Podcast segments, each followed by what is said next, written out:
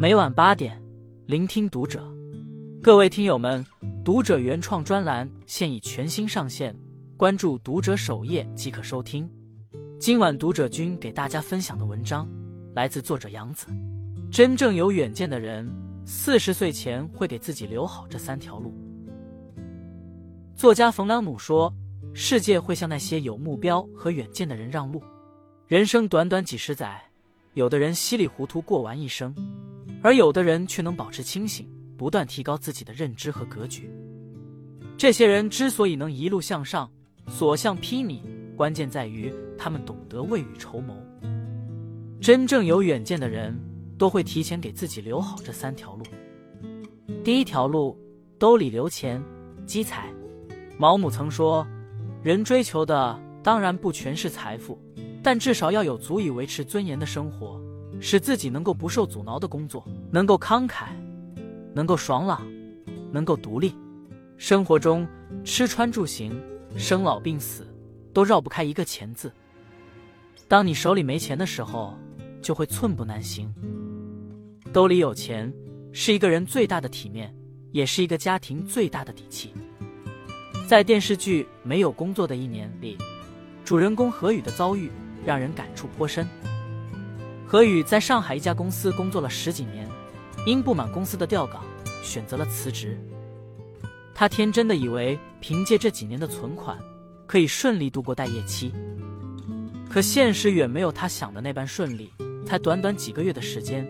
他的理财项目就亏了一大笔钱，卡里余额只剩六万元，再减去车贷、房租、社保等费用，这六万块钱根本用不了多久。于是，何宇为了挣钱，甚至大半夜去摆地摊。屋漏偏逢连夜雨，他的母亲被查出恶性肿瘤，需要十六万元的手术费，而且后续的化疗费用也是一笔不小的数目。可何宇哪有那么多存款？他只能把车卖了，东拼西凑的借钱。面对这样的境遇，何宇越想越觉得无助。他在医院的楼梯间崩溃大哭。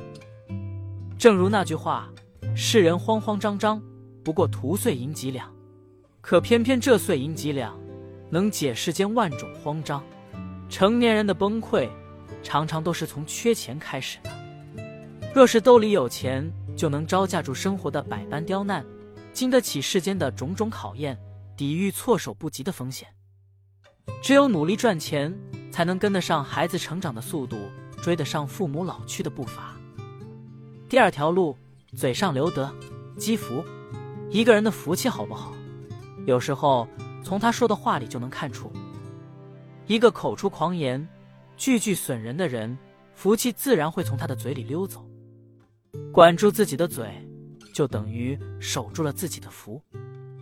朋友艾米最近有些郁闷，她和我倾诉，同事英子特别爱嚼舌根。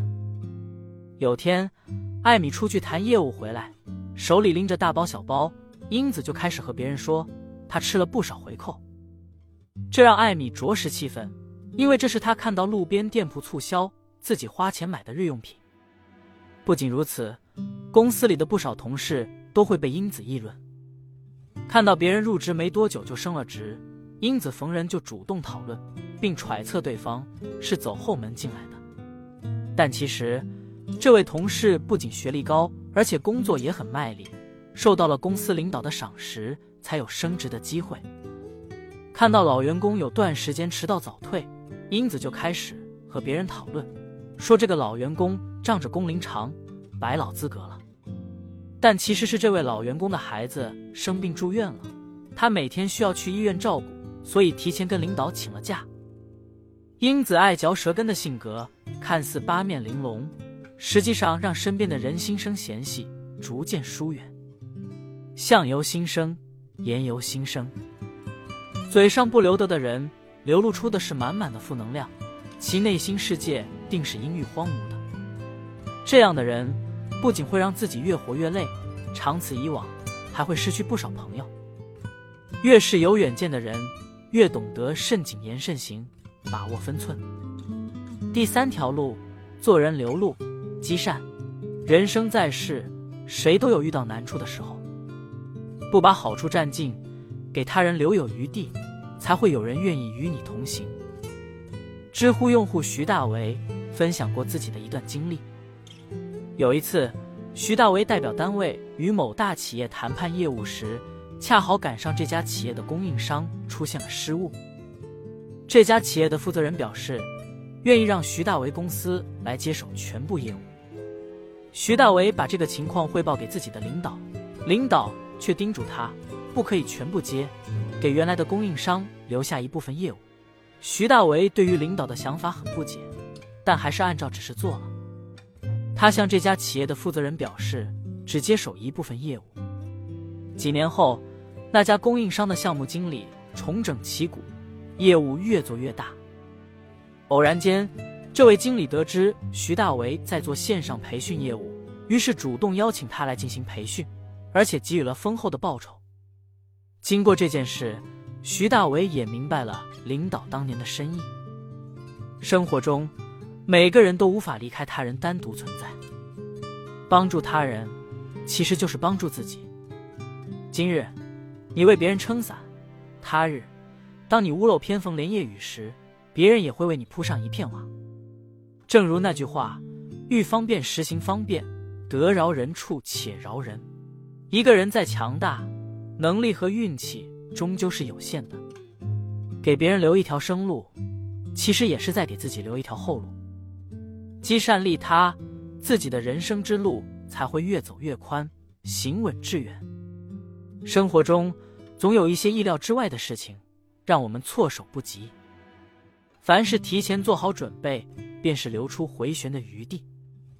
这不仅是处事的智慧，更是责任心的一种体现。兜里有余钱。气定而神闲，出言有分寸，越急也悦人。做事有余地，日后好相见。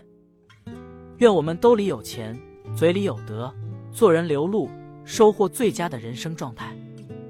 关注读者，与君共勉。